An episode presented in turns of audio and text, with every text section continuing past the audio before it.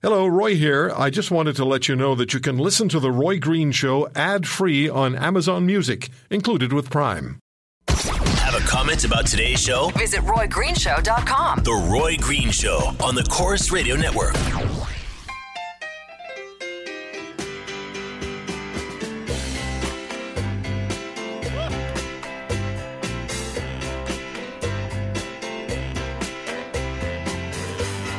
Received an email from Mike Massotti in uh, Tijuana. He apologized for being emotional yesterday on the air.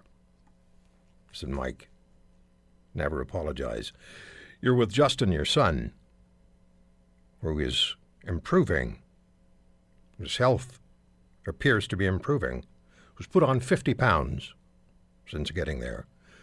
Who's eating properly now and exercising and walking. And before that, when he arrived at the clinic in Mexico, he was comatose essentially, and unable to do anything for himself. So, no apologies, Mike. And we're still asking for the government of Ontario to step up and provide some funding for the Massottis because they have no money left. They spent almost $300,000. Canadians have been incredibly generous on GoFundMe for uh, Justin Massotti, over $100,000.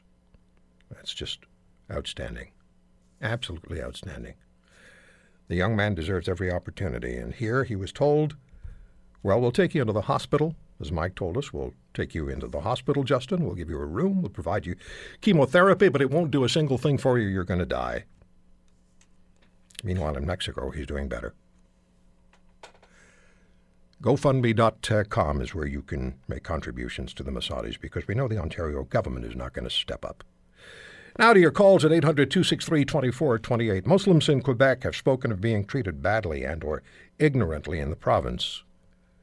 What's the experience of newcomers to Canada from non-Western countries?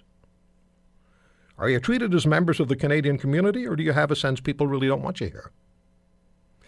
And if you're born and raised Canadian, and I'm not saying white Canadian, if you're born and raised Canadian, or a Canadian who's been in this country for many years, do you welcome newcomers? And you welcome Muslim newcomers? 800 263 2428. I will not shy away from talking about the issues that matter, and I won't stop using words that others would maybe say, well, what else can I say other than, you know, that word? Let me, let me find something else that I can use just so I don't get into trouble. That's when we get into trouble. Dave is in Toronto. Dave, thank you for the call, sir.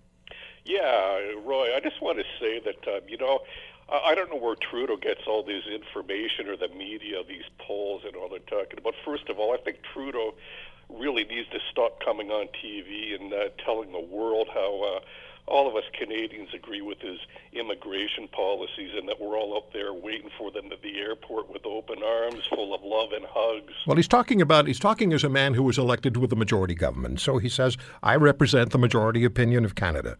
And he's got well, an argument to make because he has a majority government. Yeah, well, you know, that's maybe most of the people I know. But what's your view, Dave? What's what's your? I want to know what you think. About what?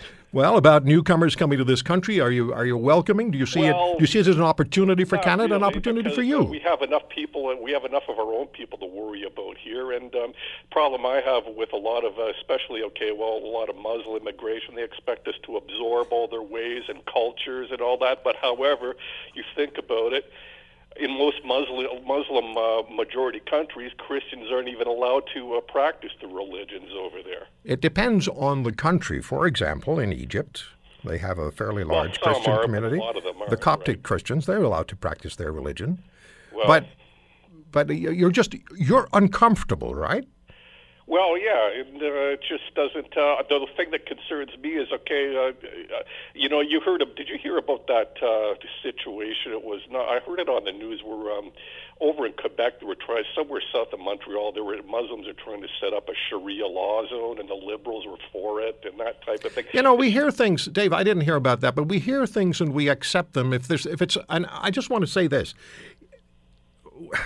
when, when, when also, you know, when, when the majority, when the minority becomes a majority, this is your fear. This is your concern. Years, that's what that's what really concerns. Your concern is that you're being told that you must do things a certain way, and it's not a way you want to do it, and you feel it's being pushed down your throat. In in, uh, I guess you could say that. Yeah. All right, Dave. I thank you for the call. This is look.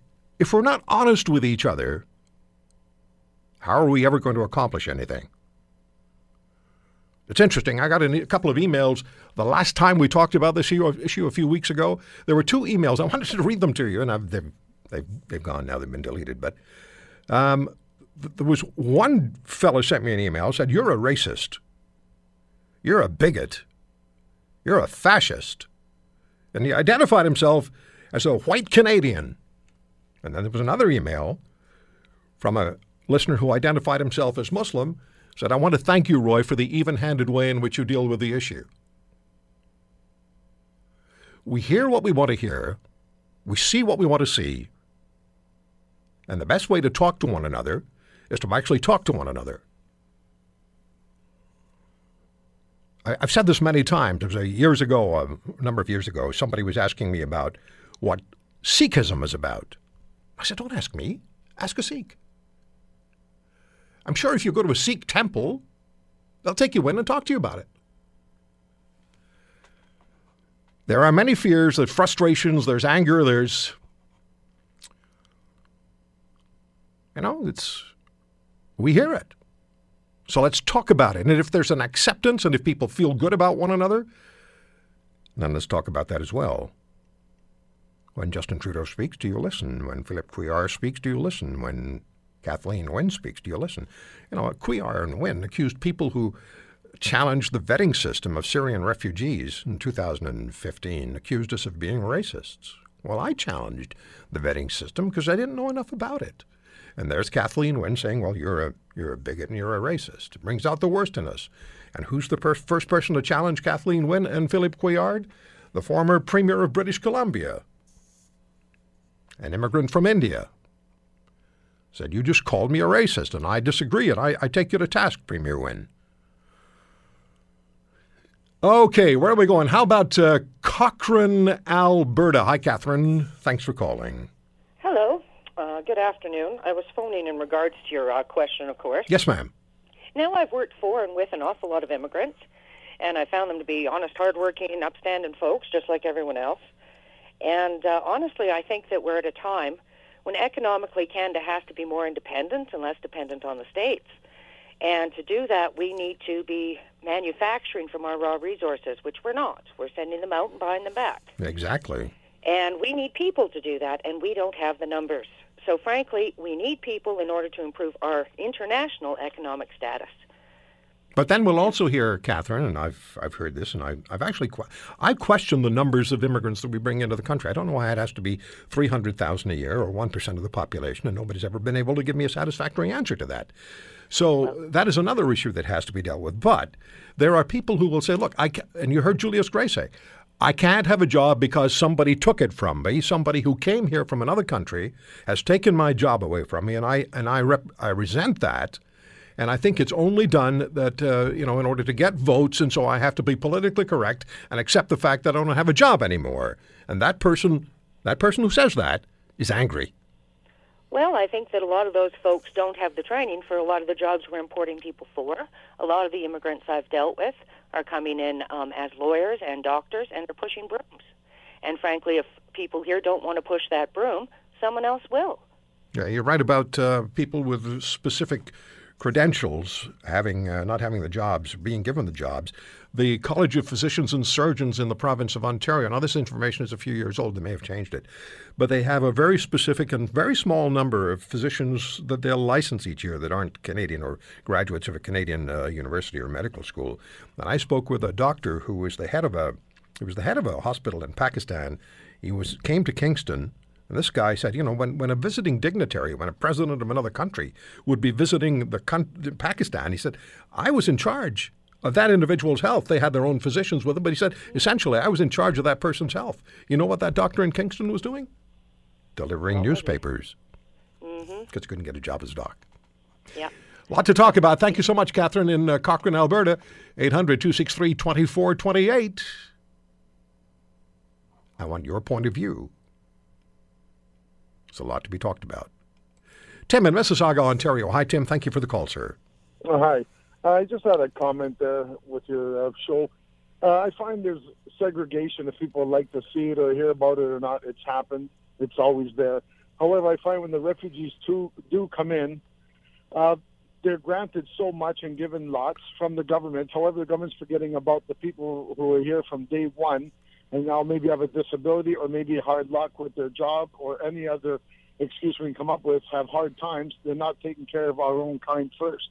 Uh, the other thing is, I work in a large workplace where there's a lot of one culture, and we're talking about young people, not elderly, where I can understand that our communication effort is needed there with the young ones. They still speak their home language when they do know both. Like I, it's a rude thing to do, in my opinion. However, uh, to have all these people here, it's great. That's what Canada is about. But I find the ignorance has been pushed a little too far on the rest of us. You know, Tim, it's interesting what you bring up about language. We talked about that issue not so long ago about whether it irritates people when they hear a language other than English spoken by people who they feel should be able to speak English or speak. The, I, I think that when you come to Canada, if you're an immigrant and if you're in the queue to come to this country, you should learn English and or French while you're in the queue. It's going to take two to three years. So have the language skills when you get here so then you can get a job and you can function more effectively in society. It's good for you and it's good for the country. So you shouldn't be learning the language when you arrive. You should know the language when you get here. Another point that I want to follow up on what you said. While it's horrific what happened in Saint Foy, and while it's appropriate for the Prime Minister to have been there, and for the Premier of Quebec to have been there, and for premiers and other leaders in this country to speak out. It's appropriate. It's also appropriate, it would have been appropriate had the Prime Minister of this country gone to the First Nations communities where little children committed suicide, 10, 11, 12 years of age, and have suicide pacts and don't feel like they have anything to live for. I want to see Mr. Trudeau there. I want to hear uh, the concern about First Nations people and not some throwaway answer like he gave a First Nations woman in, uh, in Manitoba during his town hall. There has to be real concern and it has to be widely dis, you know, spread out. Where, the, where there's concern, they should, te- they should address it. Our leaders should address it. You still there? We lost him. All right. You think about little children making suicide pacts, and it doesn't get a whole lot of attention, and it should. All right, how do you view newcomers to this country? Uh, if you're not a newcomer, and if you are a newcomer, how are you treated? And then specifically, since Muslims have said, and they said it in Quebec, and specifically the last week after the shooting on Sunday at Saint Foy, the murders in Saint Foy, that they're not always made to feel welcome. There's this undercurrent of, of hatred or, or, or uh, non-welcoming attitude. How do you feel? I will tell you, while I was in Quebec and the Bouchard Taylor Commission was touring the province, and it was all about reasonable accommodation then about five or six years ago and they were going from community to community um, in Quebec and speaking town halls, and Quebecers in, in attendance and answering the, uh, the, the questions or dealing with the issue with the, with that commission. There was a lot of raw emotion, a lot of raw emotion in Quebec. So while I agree with a lot of things that Julius um, Grey said, there are things I disagree with as well. Come back with more of your calls on the Green Show on the Corus Radio Network.